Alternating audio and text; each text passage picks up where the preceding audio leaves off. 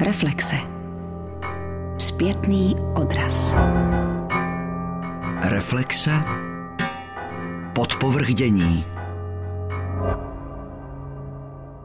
Hezký podvečer, vážení posluchači. Od mikrofonu vás vítá Petr Šourek od pravidelných filozofických reflexí.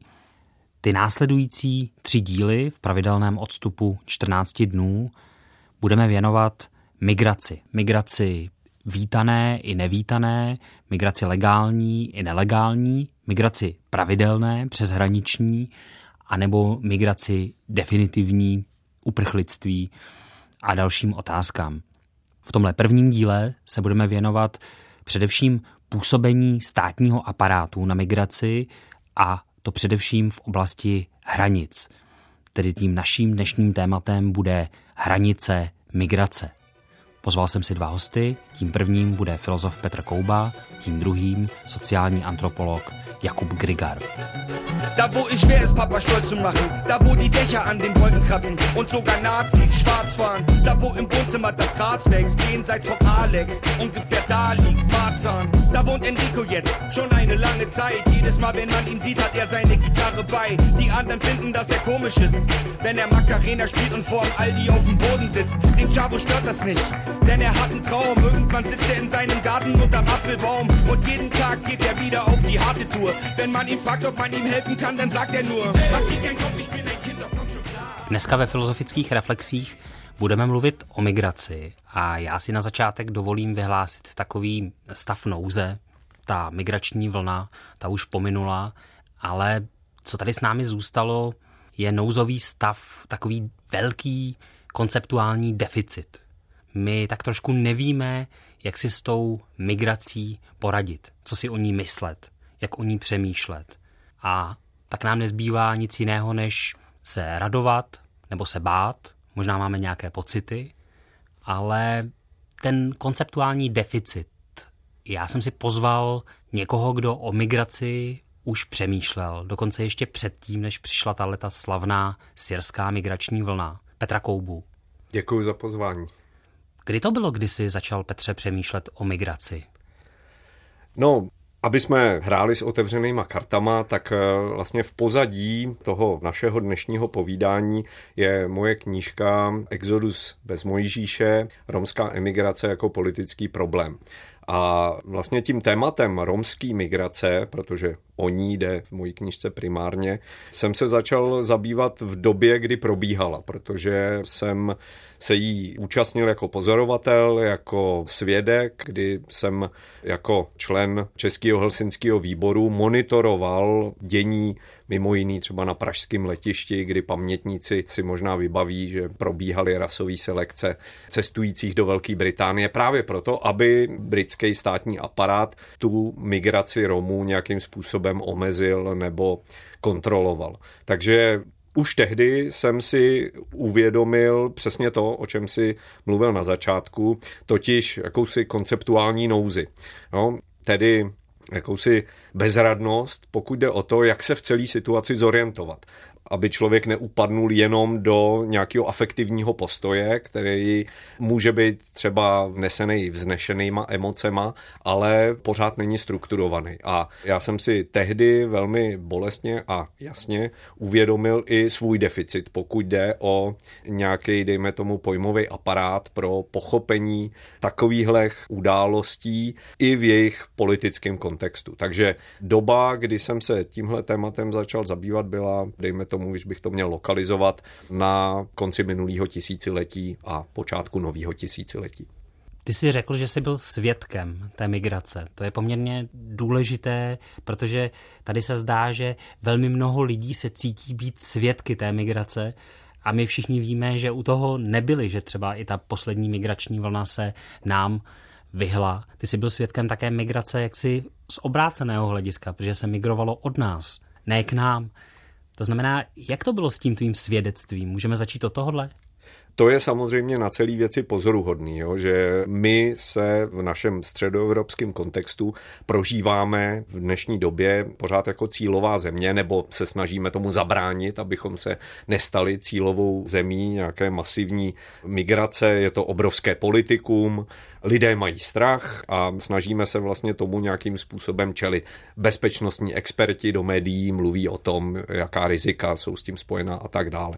Ale vlastně dnes už zapomínáme na to, že Česká republika byla výchozím bodem té romské migrace do Kanady a Velké Británie a dalších zemí západní Evropy a že to představovalo velký problém nejenom pro ty státní aparáty cílových zemí, ale také pro státní aparát České republiky, protože to byla doba, kdy Česká republika spolu s dalšími středoevropskými zeměmi usilovala o přijetí do Evropské unie a chtěli jsme vypadat jako standardní demokratická země, což dost dobře nejde, když zároveň z České republiky, stejně jako z Maďarska a Slovenska, utíká určitá skupina obyvatel a žádá o politický azyl ve vyspělejších demokratických zemích s tím, že je diskriminována na trhu práce, v oblasti bydlení, v oblasti vzdělání a že je také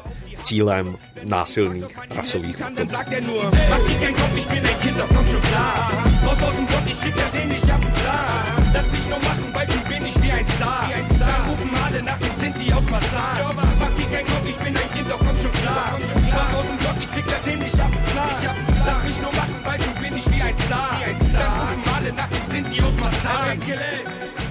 Tady vlastně pro mě začala ta otázka masové migrace, jejího vztahu k státnímu aparátu. Otázka, kterou chápu v nějakém obecnějším měřítku a snažím se jí právě třeba jakožto filozof, protože to mám v popisu práce, konceptualizovat. Ty tam vlastně už teď v tom, co jsi říkal, pro mě máš takový vlastně nenápadný koncept. Ty vlastně mluvíš úplně obyčejným jazykem a to se nám samozřejmě do filozofických reflexí hodí, ale ten tvůj státní aparát je v této chvíli už filozoficky zatížený pojem. Ty jsi byl v první řadě svědkem toho, jak funguje ten státní aparát, ne? Přesně tak. Státní aparát je pojem, který používá Deleuze a Gattari v protikladu k procesům, které stojí mimo státní aparát, představují jeho vnějšek a z hlediska fungování státního aparátu jsou velmi těžko uchopitelné právě tyhle procesy, které se vymykají nejenom kontrole státního aparátu, ale právě i jeho chápání. Příkladem takovéhle události může být právě ta spontánní romská emigrace, která vlastně nebyla vedena nějakým politickým programem. Jo, proto v mé knižce hovořím o exodu bez Mojžíše, čili v protikladu, dejme tomu, k sionismu no, jako politickému programu, nebo k protikladu tomu známému opuštění Egypta, hledání země zaslíbené. Tady nešlo o nějaký politický projekt, který by měl své vůdce, organizátory, ale šlo o událost spontánní. A velmi příznačná byla právě ta paranoidní reakce českého státu, ale i jiných zúčastněných zemí, že se stále hledalo v té době konspirační centrum. Jo? Hledalo se, kdo to celé řídí. Byly podezírány neziskové organizace, byly podezírány různé firmy, které na tom mají profit.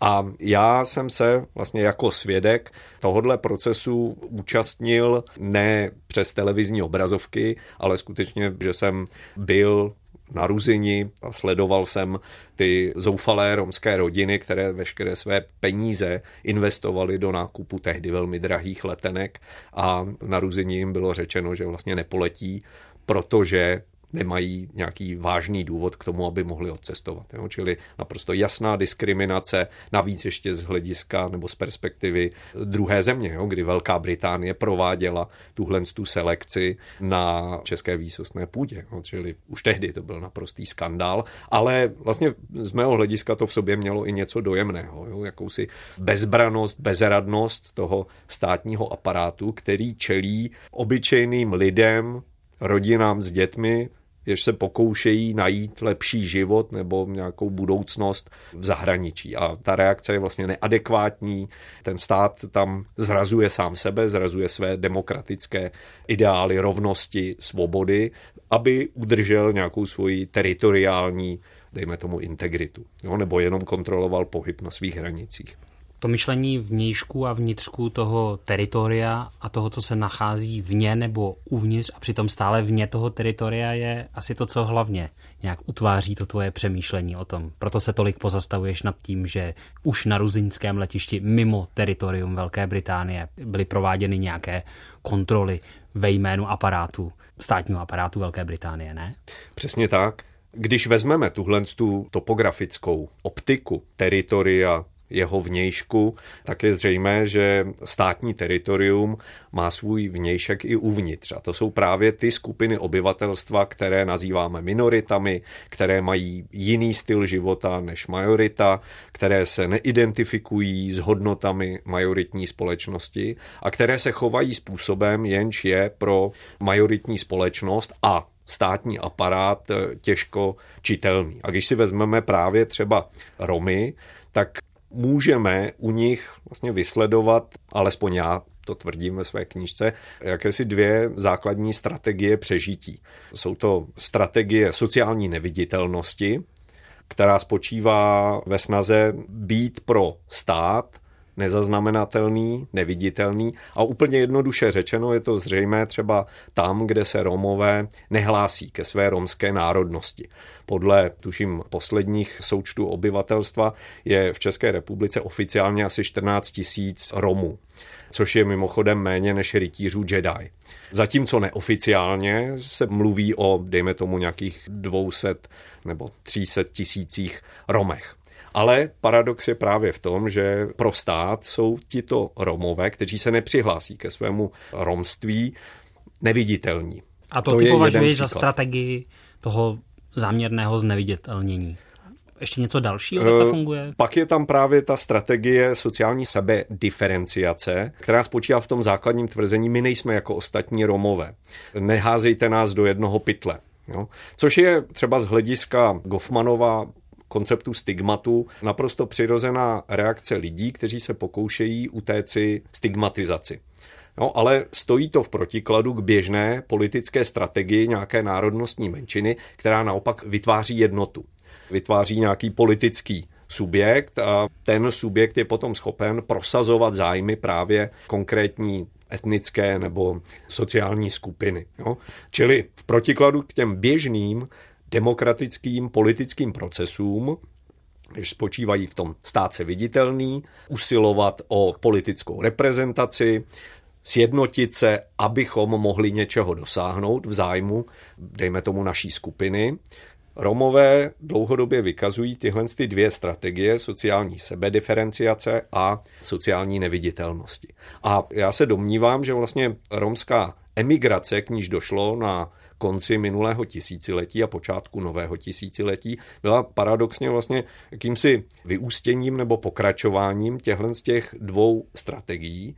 A přesto, v tom je ten paradox, vedla ke zviditelnění Romů na mezinárodní scéně, vyvolalo to mezinárodní skandál a právě ta náhlá viditelnost Romů, kteří se v momentu, kdy překročili hranice a prohlásili, já jsem Rom, jsem v České republice diskriminován a žádám o politický azyl, se stali viditelnými. To vlastně vyvolalo ten politicky výbušný koktejl. Ale z hlediska státu, z hlediska státního aparátu a majoritní společnosti je vlastně těžko pochopitelné jednání skupiny, která se snaží být neviditelná a která samu sebe atomizuje, místo aby se dávala dohromady. A já jsem se s tím setkal právě už jako člen Helsinského výboru, kdy jsem narážel opakovaně, nejenom já, samozřejmě i moji kolegové, další lidé z neziskovek, na ten základní problém, co vlastně Romové chtějí kdo za ně mluví, s kým vyjednávat, jak, jak získat přehled, informace o tom, co by Romové ocenili. Ať už v oblasti vzdělávání, v oblasti ubytování a celé řadě dalších aspektů. Čili to jsou skutečně potom palčivé problémy, které se ukazují už na běžné každodenní úrovni, nejenom na nějaké rovině abstraktní filozofické disputace. My samozřejmě nejsme jenom na té abstraktní rovině, ty jsi byl vlastně svědkem toho dění na hranici. A ta hranice tam hraje ale tu zásadní roli, protože jenom díky té hranici vlastně nastal ten paradox, který ty popisuješ, ne? Nebo jak je to vlastně s těmi hranicemi? Jakou tam hrají roli hranice? Tam právě je klíčový ten moment, kdy Mluvíme tady o romské migraci, jež skončila v roce 2004 přijetím České republiky do EU. Potom ještě byla druhá vlna, která začala tuším v roce 2007, ale ta se týkala Kanady. Ale právě důležitý je tam ten moment, kdy nějaká skupina obyvatel překročí hranice jednoho státu a v druhém státu deklaruje, dejme tomu, nějaké své potíže a domáhá se politické ochrany, politického azylu. V tom momentu se tato skupina obyvatel stává viditelnou, vykračuje ze sociální neviditelnosti a stává se mezinárodním politickým tématem. Což se přesně stalo v případě té romské emigrace ze střední Evropy. A je velmi příznačné, že tahle ta masová emigrace do zemí EU skončila právě přijetím České republiky do EU, protože v tom momentu jsme se stali součástí jednotného ekonomického systému, a také součástí šengenského systému, čili už nemůžeme vlastně mluvit v přísném slova smyslu o emigraci, ale pouze o pracovní migraci. Romů nebo dalších občanů České republiky. A ta je opět z hlediska státu už velmi těžko mapovatelná a postižitelná. Čili ten motiv hranice a s ní spojené viditelnosti nebo neviditelnosti je skutečně klíčový. I pro historii té události, o které se tady bavíme. Ty jsi řekl, že ve chvíli překročení té hranice, ve chvíli, kdy dochází k tomu, že masově někdo žádá o azyl, že si stěžuje na to, jak se s ním zacházelo tam někde jinde, tam daleko, před tou hranicí, mimo vně to nové teritorium. Ty jsi řekl, že se Romové stali tématem. Ale samozřejmě ta politická a také filozofická otázka staly se také subjektem? Tohle už je skutečně složitá otázka a já bych navázal právě na ten problém strategie sebediferenciace. Budu držet své tvrzení, že jejich tendence byla vlastně jinými prostředky pokračovat v té strategii sebe, diferenciace a sebe zneviditelňování, tak se to ukazuje mimo jiné i na tom, jakým způsobem se Romové chovali a chovají právě v těch cílových zemích. A je příznačné, vypovídají o tom etnolog logické studie, že oni, jakmile už získali politický azyl, nebo i ti Romové, kteří potom po roce 2004 naprosto legálně vycestovali do zahraničí a tam začali pracovat, tak sami sebe označovali jako Čechy. Čili tam pořád platila ta odstředivá tendence, tendence zůstat neviditelnými a Paradoxně to potom vyvolávalo celou řadu zmatků, když se mluvilo o tom, že ve Velké Británii je velké množství Čechů, kteří, dejme tomu, mají problémy se zákonem nebo jsou oběťmi novodobého otroctví a tak dále. A pak se ukázalo, že vlastně pro Čechy to nejsou skuteční Češi, ale byli to z velké části právě Romové, kteří ale stále vlastně tvrdili, že jsou Češi. Čili vlastně ten moment viditelnosti nastal jenom ve chvíli, kdy Romové překročili hranice a řekli, my jsme Romové, kteří v České republice trpí diskriminací v celé řadě oblastí života, trpí rasovými útoky a žádáme o politický azyl. Nein, Enrico hatte es nicht einfach, doch er hat einen Plan, der ihn irgendwann mal reich macht. Ihm ist egal, dass er in Mathe keine Eins hat. Er wäre viel lieber mal so krass wie Django Reinhardt. Deshalb holt er die Gitarre aus dem Kinderzimmer. Wenn er so viel spielt, bluten seine Finger immer. Die anderen gucken leider gleich verdutzt, wenn er an der Kreuzung ihre Windschutzscheiben putzt. Na und den Jabo stört das nicht, denn er weiß es besser. Irgendwann sitzt er unterm Apfelbaum bei heißem Wetter und jeden Tag geht er wieder auf die harte Tour. Wenn man ihn fragt, ob man ihm helfen kann, dann sagt er nur: Mach dir keinen Kopf, ich bin ein Kind, doch komm schon klar. tam si myslím, že ještě nelze hovořit o vytváření nějakého politického subjektu, abych odpověděl na tvoji otázku. A vlastně o vytváření politického subjektu se možná dá mluvit až o fázi později, a sice tam, kde Romové nějaký čas žili v multikulturní západní společnosti a vlastně ztratili tam naprosto přirozeným způsobem strach z persekuce, z diskriminace, z rasových útoků a získali tam jakési sebevědomí. A vypovídají o tom právě třeba etnologické studie Jana Grilla, který mluví o tom, že ti Romové, kteří prošli zkušeností života ve Velké Británii a pak se třeba někteří z nich vrátili do Čech nebo se přesunuli do jiné země, získali vlastně naprosto spontánní zkušenost života bez strachu, života bez stigmatu, získali schopnost zakoušet, prožívat skupinovou solidaritu, dokonce získali i takové sebevědomí, které jim umožňuje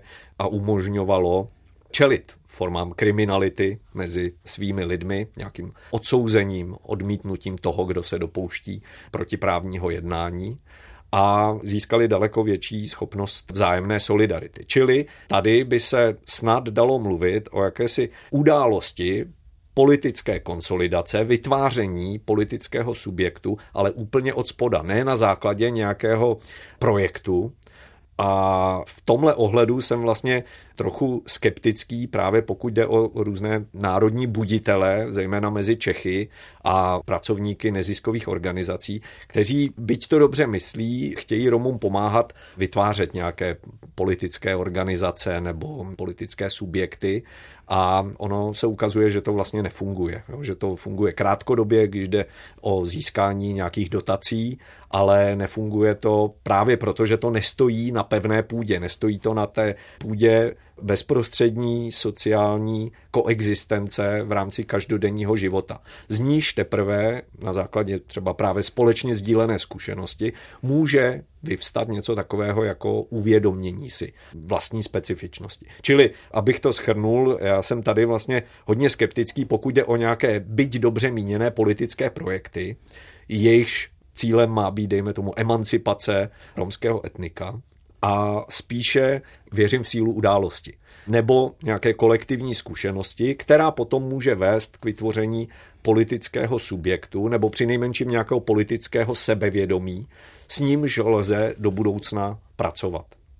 Takže ty vlastně přemýšlíš o tom, jak něco aspoň zprvu zcela apolitického, skoro unikajícího jakékoliv politizaci, se stane vlastně tím zrodem politiky od spoda, od jinut, zvenku. Jak to vlastně jako vidíš? To je ten paradox té hranice. Přesně tak, myslím, že jsi to vystihl naprosto trefně. To, co jsem se snažil ve své knižce pochopit, je právě jakási událost, kterou bychom měli tendenci vyčlenovat mimo sféru politiky a označit ji, dejme tomu, za čistě ekonomickou, zjištnou záležitost těch, kdo se snaží polepšit si. Jo? A myslím si, že to je velká chyba a je daleko zajímavější a také velmi důležité pokusit se spatřit ten politický aspekt romské emigrace nebo jakékoliv emigrace, a tam potom čelíme tomu paradoxu, který si pojmenoval, že něco, co ani nechtělo a nemělo být, politickou akcí, přesto má politické důsledky. A to jak na rovině mezinárodní, ve formě toho mezinárodního skandálu, kterému potom musela Česká republika čelit a nějakým způsobem vzít vážně problémy romského etnika, Nezapomínejme, že to bylo v době, kdy Klausová vláda tvrdila, že Romové žádné problémy nemají, že to tady byla vlastně bagatelizace, naprosto programová. A na druhé straně je tady potom ten výsledek ve smyslu jakéhosi formování kolektivního vědomí Romů, kteří prošli tou zkušeností života v cizině, života bez politické stigmatizace, života bez strachu. A na základě téhle kolektivní zkušenosti potom se zdá, alespoň podle těch etnologických studií, z nich jsem vycházel, že se takového jako nové politické sebevědomí stává možným. Troufnul by si si na základě tohodle tvrdit, že ta naše trvalá, setrvalá, stálá snaha dělit migraci prakticky na ekonomickou a politickou, politicky motivovanou, je vlastně úplně vadná. Já bych to netvrdil. Já myslím, že tím bychom ztratili něco podstatného a když se budu držet právě té záležitosti romské migrace a romské emigrace, tak si myslím, že tam lze vysledovat jasné hranice, jasné dělítko. To je právě v tom momentu, kdy Česká republika vstoupila do Schengenu a tudíž Romové i ztratili tu formální možnost žádat o politický azyl v šengenských zemích. Přestala být emigrace možná a můžeme mluvit o migraci, o pracovní migraci, stejně jako k ní docházelo v rámci Československa, kdy zcela přirozeně Romové ze slovenských osad hledali práci na Ostravsku a v dalších regionech České republiky, které byly prostě průmyslově vyspělejší. A bylo tam víc práce. Čili tady se dá mluvit o migraci v rámci jednoho ekonomického nebo státního celku. Ta je zcela nepochybně motivována ekonomicky, akorát bych ten ekonomický zájem nebagatelizoval a zdůraznil bych i ten existenční rozměr, prostě možnosti posunout se v životě dál, najít nějakou perspektivu do budoucna, postavit se na vlastní nohy, vystoupit z nějaké životní bezvýchodnosti. To všechno je součástí téhle z té čistě v úvozovkách ekonomické migrace. A na druhé straně potom stojí emigrace, která je spojená skutečně s snahou zachránit holý život, uniknout před státní persekucí a je spojená třeba právě se žádostí o politický azyl.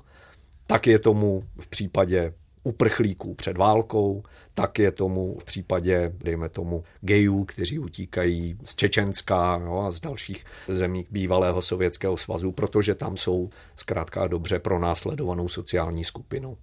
Ty zdůrazňuješ ten fakt, že ta migrace přesto, přeze všechno, přes tyto problémy zafungovala jako motor změny. Ten státní aparát musel nějakým způsobem pozměnit svoje fungování. Jak tohle to se dá uchopit, ta schopnost iniciovat změnu? Protože ty státní aparáty jaksi dobrovolně nemají nějakou velkou tendenci se proměnit. Ten aparát sám už to slovo říká, že radši nic neměníme, zůstaňme tam, kde jsme byli, ne? No, reakce státního aparátu v rámci České republiky byla tehdy velmi příznačná. Udělala se vládní komise pro řešení romské otázky. Čili tohle je první, řekl bych, jako pavlovovský reflex státu, že zřídí speciální komisi, aby danému problému nějak čelila. Samozřejmě především šlo o to uklidnit veřejnost, mezinárodní společenství a zabránit skandálu, protože jsme tehdy vstupovali do Evropské unie a něco takového jako mezinárodní skandál bylo velmi nežádoucí. Čili máš pravdu, ta rezistence a rigidita státního aparátu je velká a je vlastně velmi složité státní aparát posunout k nějakému systémovému řešení nebo k systémové změně. A nezapomínejme ani na situace, kdy státní aparát tu emigraci vyvolá zcela záměrně a programově. Jo? To jako tomu bylo třeba v případě války v bývalé Jugoslávii. A nezapomínejme ani na to, že vlastně i ta romská emigrace z České republiky nebyla úplně spontánní, že k tomu existovaly podmínky vytvořené státním aparátem. Sice vlastně šlo o to, že v době dělení Československa všichni Romové, kteří se narodili na Slovensku, ztratili české občanství, ačkoliv v Čechách žili desítky let.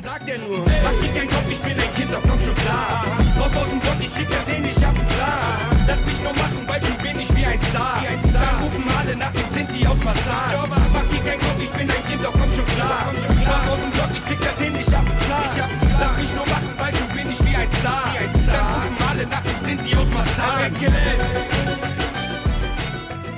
To bylo už tehdy kritizováno nevládními organizacemi, mimo jiné Českým helsinským výborem. Byla to jasná diskriminace. Představ si, že žiješ v nějaké zemi desítky let, pracuješ tam, odvádíš daně, narodí se tam tvoje děti a pak se země rozdělí a tobě řeknou, vrať se zpátky na Slovensko. Čili už v tomhle momentu Romové vlastně získali pocit, že tady nejsou vítáni a že české občanství není určeno pro ně. A myslím si, že možná už tam lze hledat i vlastně jejich ochotu žádat o politický azyl ve třetích zemích. Byť to tehdy nikoho ze státních úředníků nenapadlo. Nicméně z hlediska státního aparátu tady byla vlastně velká nevole při představě, že by v úvozovkách slovenští Romové získali české státní občanství. Takže tady si myslím, že je to vlastně vždycky otázka jakési interakce mezi státem a populací, která se státnímu aparátu do určité míry vždy nějak vymyká a představuje pro něj riziko a hrozbu, zejména ta populace, která není majoritní.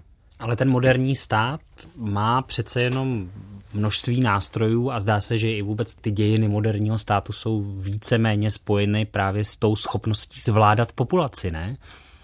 No, ale to, co jsem zmínil teďka, jsou právě, řekněme, diskriminační, negativní strategie, jak zvládat populaci. A může to skutečně dojít až do etnických čistek, vyhánění obyvatelstva nebo genocidy. Jo, to jsou bohužel taky projevy státního aparátu, který se nějakým způsobem snaží vyrovnat s populací. Potom Michel Foucault popisuje v rámci své biopolitiky další strategie, jak stát pracuje s populací, jak pracuje s populační politikou, kdy se objevuje téma natality, boje proti nakažlivým nemocem a tak dále a celkové vlastně disciplinace života. Dneska to vidíme třeba v případě celé té diskuze kolem očkování, no, kdy se ukazuje, že tvoje dítě nepatří tobě, ale patří státu. Ty jsi za něj pouze zodpovědný. Pro tebe jako znalce Říma a římského práva to musí být obzvlášť zajímavé, protože v rámci římského práva byl otec ten, kdo rozhoduje o životě a smrti dítěte naprosto legitimním a přirozeným způsobem. Zatímco dnešní pojetí vztahu mezi občanem a státem něco takového už znemožňuje. Čili stát tady má skutečně velkou ambici a velký prostor k tomu, aby ovlivňoval a formoval život populace. Netvrdím, že to je vždycky negativní. Samozřejmě stát chce prosperovat, chce mít zdravou a výkonnou populaci a k tomu hledá ty nejefektivnější prostředky. Ale samozřejmě, jakmile přijde do konfliktu s složkami populace, které nezapadají do tohohle konceptu, do téhle představy, a to jsou zejména ty marginalizované nebo marginální skupiny obyvatelstva, tak stát začne být více či méně represivní a může to vzít na sebe podobu právě třeba nucených sterilizací, jako to bylo v případě Romů, kde vlastně i celá ta retorika spojená s nucenými sterilizacemi byla hygienická. Nezapomínejme, že k nuceným sterilizacím Romů docházelo ještě v 90. letech, čili v době porevoluční. A když se tedy budeme věnovat té druhé straně, vlastně tomu, co tam přesto jak si uniká a dokáže tu změnu nějakým způsobem roztlačit. Protože ten stát přece jenom úplně všude nedosáhne, nebo možná, že tam záměrně nechává takové bubliny. Jak to funguje hmm. podle tebe? Já si myslím, že tam hraje velkou roli občanská společnost a neziskové organizace. Ty jsou dneska cílem velkého spílání ze strany politiků, ale myslím si, že skutečně mají nezastupitelnou roli při zprostředkovávání kontaktů mezi státem a různými skupinami obyvatelstva, které už třeba jenom ze své povahy by nechtěli spolupracovat se státními úředníky, protože by měli obavu z nějaké persekuce, anebo na druhé straně státní úřady nemají vlastně dostatečné rozlišovací schopnosti pro to, aby mohli pracovat s různými více či méně vyloučenými složkami obyvatelstva. Čili tady bych skutečně vyzdvihl roli neziskových organizací a také místních samozpráv a vlastně všech těch složek státní zprávy, které ale nejsou už přímo vázány na nějakém úředním systému. A když by přišla nějaká nová migrační vlna, co by si, si představoval, že bude probíhat jinak? Od toho, co jsi zažil a co třeba jsme zažili asi mnohem nepřímněji než ty tehdy na letišti, ale teď společně v těch posledních letech. Co by mělo podle tebe se změnit? To je skutečně zapeklitá otázka a já tady nemůžu dávat nějaký obecní rady, jak by to mělo vypadat, protože ta budoucí krize může mít podobu, jakou si neumíme představit. Může to být náhlá krize, může to být náhlá vlna masové migrace, která buď bude směřovat do České republiky, nebo naopak bude směřovat přes nás dál do západních zemí. Může to být krize vyvolaná naopak dlouhodobými faktory, jako například nedostatek vody. Nebo naopak to může být náhlá krize vyvolaná, dejme tomu, válkou.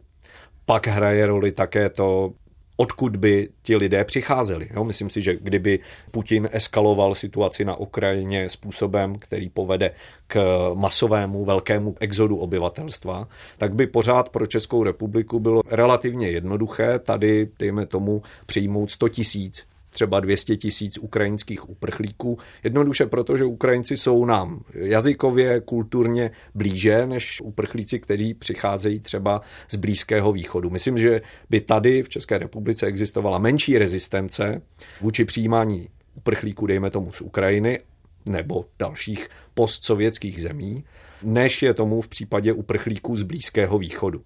Stejně jako existovala vlastně velmi malá animozita vůči uprchlíkům z bývalé Jugoslávie. Naopak si vzpomeňme, že tady vlastně existovala velká sympatie pro občany bývalé Jugoslávie a vlastně i oni velmi snadno zapadli do toho života v rámci české společnosti, čili nepředstavovali pro státní aparát žádnou velkou výzvu, ačkoliv jich přijeli vlastně desítky tisíc jo, do České republiky, nebo tehdy bývalého Československa. Čili těžko tady mluvit nějakým obecným způsobem, vždycky záleží potom, jak konkrétně bude ta budoucí krize vypadat, ale v každém případě bych tam vyzdvihl roli neziskových organizací, roli občanské společnosti, občanské solidarity, které navzdory veškeré mediální masáži existují.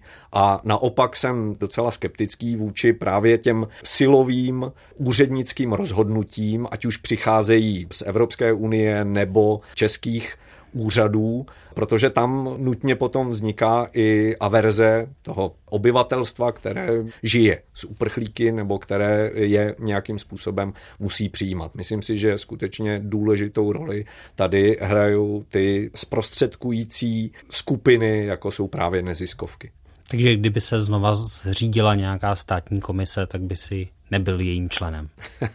no, já myslím, že státní komise mají především za cíl situaci znepřehlednit, zamlžit a uklidnit alarmovanou populaci. Jo, tím, že se něco dělá, že se teda zřídila komise, tak teď už to bude v pořádku, ale příliš nevěřím na základě minulých zkušeností v nějakou efektivitu těchto rozhodnutí. Takže minimální doporučení je nezřizovat komisi. ne, komise se vždycky zřizovat budou, protože to je přirozená reakce státního aparátu. Akorát tam mám velkou skepsi, pokud jde o efektivitu těchto kroků. Tak to byl Petr Kouba a jeho finální skepse vůči státnímu aparátu. Děkuji ti, Petře. Taky děkuji.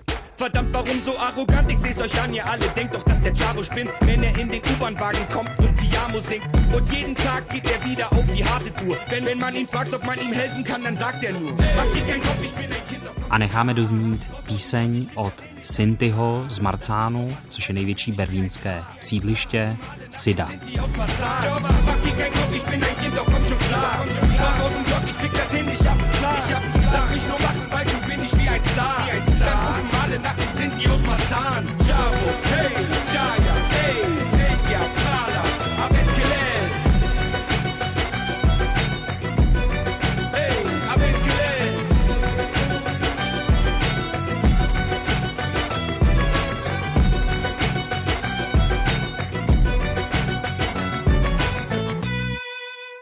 dnešních filozofických reflexích mluvíme o hranici, o migraci, o hranici migrace. A já jsem si do studia pozval Jakuba Grigara. Dobrý den. Dobrý den. Který je sociální antropolog a zabývá se právě tou antropologií hranice. Vy jste dělal výzkum někde? na polsko-běloruské hranici nebo v polsko-běloruském pohraničí, aby byl přesnější, šířej potom polsko-ukrajinská hranice. Ta hranice se poměrně dost změnila právě v době, kdy jste ten, ten výzkum dělal. Ona se změnila z té měkčí hranice na tu tvrdší, je to tak? Je to tak. Ten můj eh, záměr byl dělat ten výzkum v době, kdy se připravovalo Polsko k tomu, že vstoupí do Schengenu, k čemuž v průběhu toho mého pobytu skutečně došlo.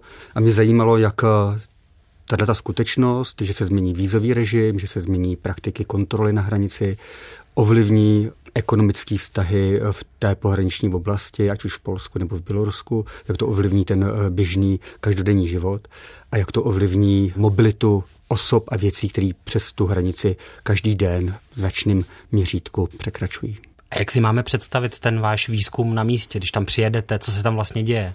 Tak jak jsi říkala, jsem sociální antropolog a sociální antropologie je takovou nejdůležitější královskou metodou zjišťování informací, tak je pro nás zúčastnění pozorování, nebo to, čemu říkáme etnografie. Ten princip zúčastněného pozorování je založen na tom, že Teprve tehdy, když zakoušíme sami i fyzicky tu každodennost těch, kteří nás zajímají, tak se můžeme dostat blíže k představám těch, které studujeme, můžeme jim lépe porozumět, můžeme lépe porozumět situacím, ve kterých se nachází. Ty informace, které získáte během toho terénního pobytu, a to trvá měsíce až roky. Já jsem tam působil v průběhu tří let, jsem to někdy počítal, asi 18 měsíců celkem, tak to kvantum těch informací, které získáte, tak eh, je enormní. Jo. Vy jste studoval lidi, kteří překračují tu hranici, protože si tím hmm, nějakým hmm. způsobem vydělávají peníze. To znamená, hmm. i vy jste si tím přivydělával, nebo jste přecházel pořád tu hranici? Kolikrát jste ji vlastně přešel? Teď už to nespočítám, když jsem se to snažil spočítat pomocí razítek v pasu, ale po té, co jsem vlastně si vyměnil pas, tak už jsem ztratil přehled. Ale ten intenzivní pobyt, kdy jsem vložně pracoval s těmi, kteří se živí drobným přeshraničním obchodem, trval nějakých pět měsíců. Nepřekračoval jsem tu hranici každý den, to v žádném případě. Dejme tomu pětkrát do týdne, tomu tak určitě bylo. Takže jste byl regulérní pendler. Byl jsem regulární pendler, přesně tak. Nevydělával jsem se tím překračování té hranice, byť jsem pracoval s těmi přeshraničními obchodníky nebo obchodnicemi, to byly v naprosté většině ženy ale pracoval jsem pro ně. To, že jsem jim pomáhal převážet zboží přes hranici, tak byla vlastně z mé strany jakási platba, odměna za to, že mě vzali mezi sebe. Jinak já jsem byl placen grantovou agenturou České republiky, byl to výzkum financovaný Gačerem.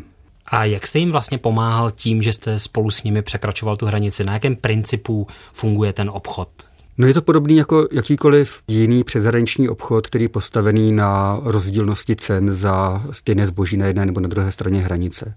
S tím rozdílem, že samozřejmě tady jsou výrazně limitované ty finanční prostředky, které ty obchodnice, s nimiž jsem pracoval, já je nazývám děvuškami, ten finanční obnos, kterým pracují, tak je výrazně limitovaný. Takže to, co oni převáželi a to, co já jsem jim pomáhal převážet, tak byly ty věci, které bylo možné prodat na jedné nebo na druhé straně hranice s relativně vysokým ziskem. Z Běloruska do Polska se vozily cigarety, alkohol, na druhou stranu z Polska do Běloruska potom maso, olej, oděvy, elektronika, tyto věci.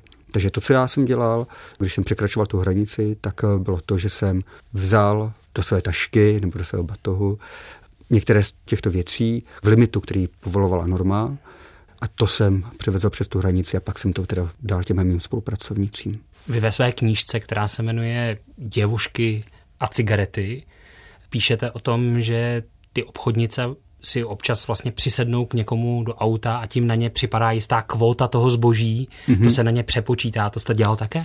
Eh, tak o tenhle ten způsob výdělku byl velký zájem mezi těmi děvuškami. Já jsem nechtěl být jejich konkurentem v tom jejich přivýdělku. Tam jde o to, že pokud ty obchodnice takhle byly přibrány někým do auta, na ně byl potom rozpočítán, rozpočítáno to zboží, které to auto převáželo, tak si tím způsobem mohli vydělat relativně dost peněz a z mé strany by to byla jako nějaká nežádoucí intervence. Vy jste už říkal, že těm obchodnicím nebo té skupině obchodnic nebo pendlerů říkáte děvušky, ale proto je v tom pohraničí polsko-běloruském i adekvátní terminologie. tyhle ti obchodníci, kteří takto každý den překračují hranici mezi blízkým pohraničím běloruským a polským, převáží zboží, tak v polštině jsou označováni jako mruvky, mravenci a v ruštině čelnaky, ruský výraz pro tkalcovský člunek. Obojí, jak ti mravenci, tak ten tkalcovský člunek, evokují stejný rytmus a stejnou cestu, kterou vykonávají přes hranici každý den, některé i několikrát denně. Možná bychom si měli říct, jaká atmosféra panovala v tom bělorusko-polském pohraničí. Jaká je vlastně ta hranice? Relativně přísně střežená. To určitě pro nás, kteří cestujeme většinou západním směrem z České republiky, pro mnohé to patrně může způsobovat iluzu návratu do období před rokem 89. Hranice je zadrátovaná, střežená různými termokamerami na běloruské straně, systémy dvojích plotů, zoraná země mezi těmi ploty, podobně jako to vypadalo u nás na železní oponě. Možná bychom si mohli tu atmosféru té hranice malinko vyvolat i hudebně.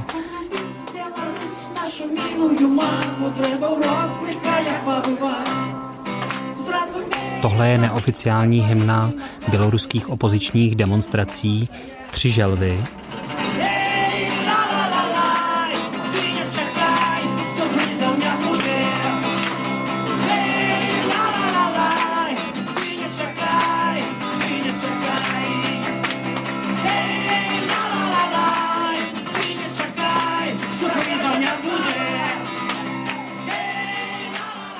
jste bydlel v Bělorusku, na té polské straně také. Jaká píseň vám zní dneska v uších, když si představíte tu běloruskou část?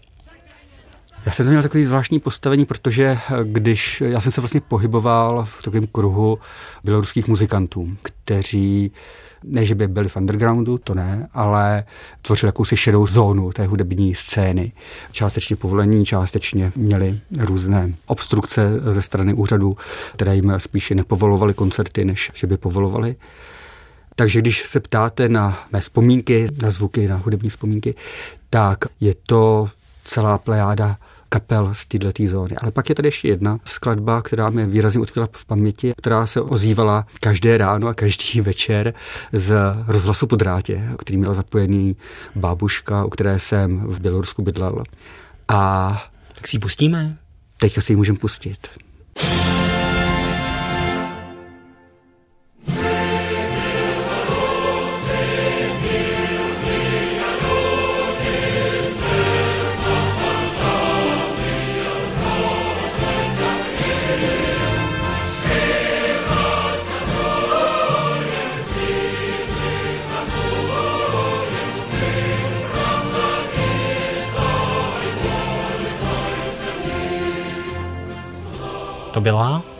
Byla běloruská hymna.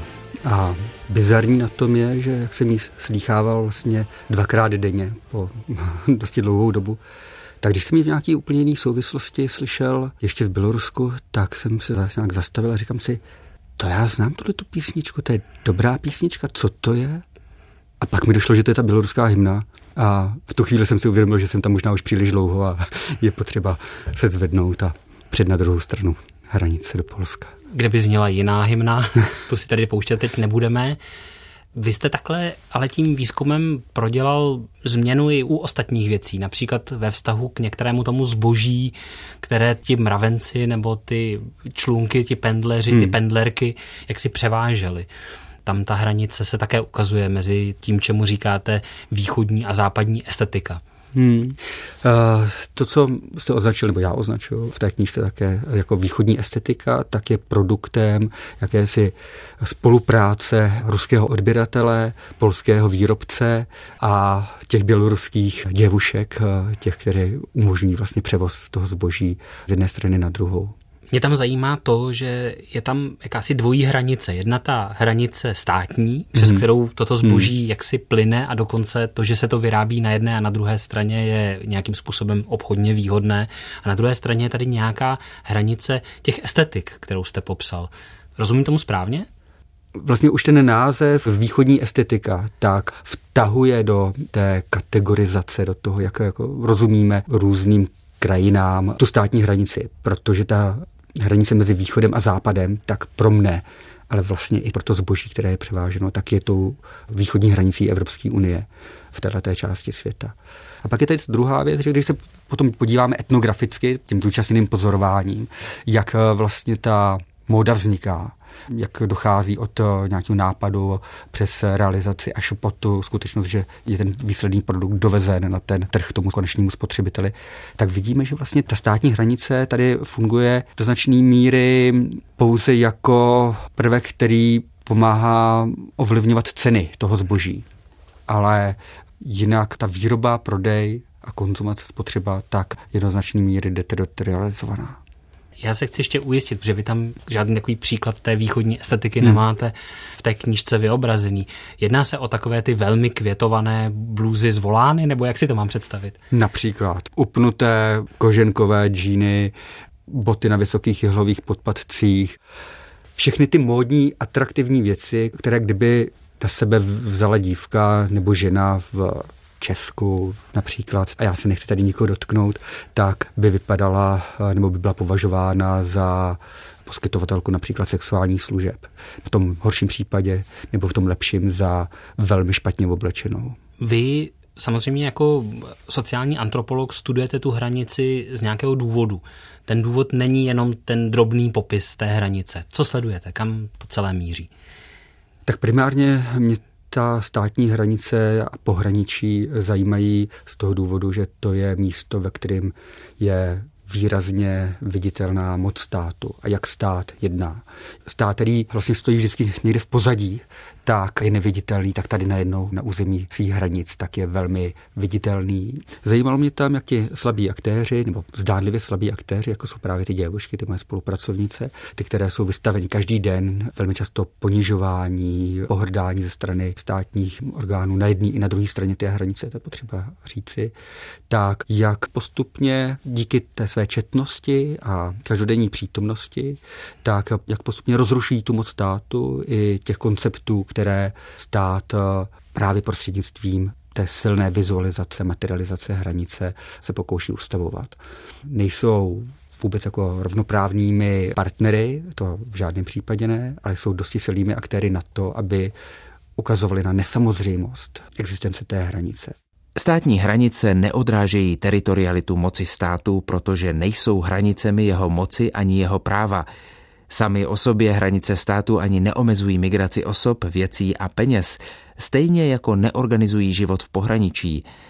Jsou spíše rámcem v sociologicky silném slova smyslu, který umožňuje mobilitu těchto aktérů směřovat a poskytují souřadnice, ve kterých mohou být tito aktéři spojováni nebo rozpojováni.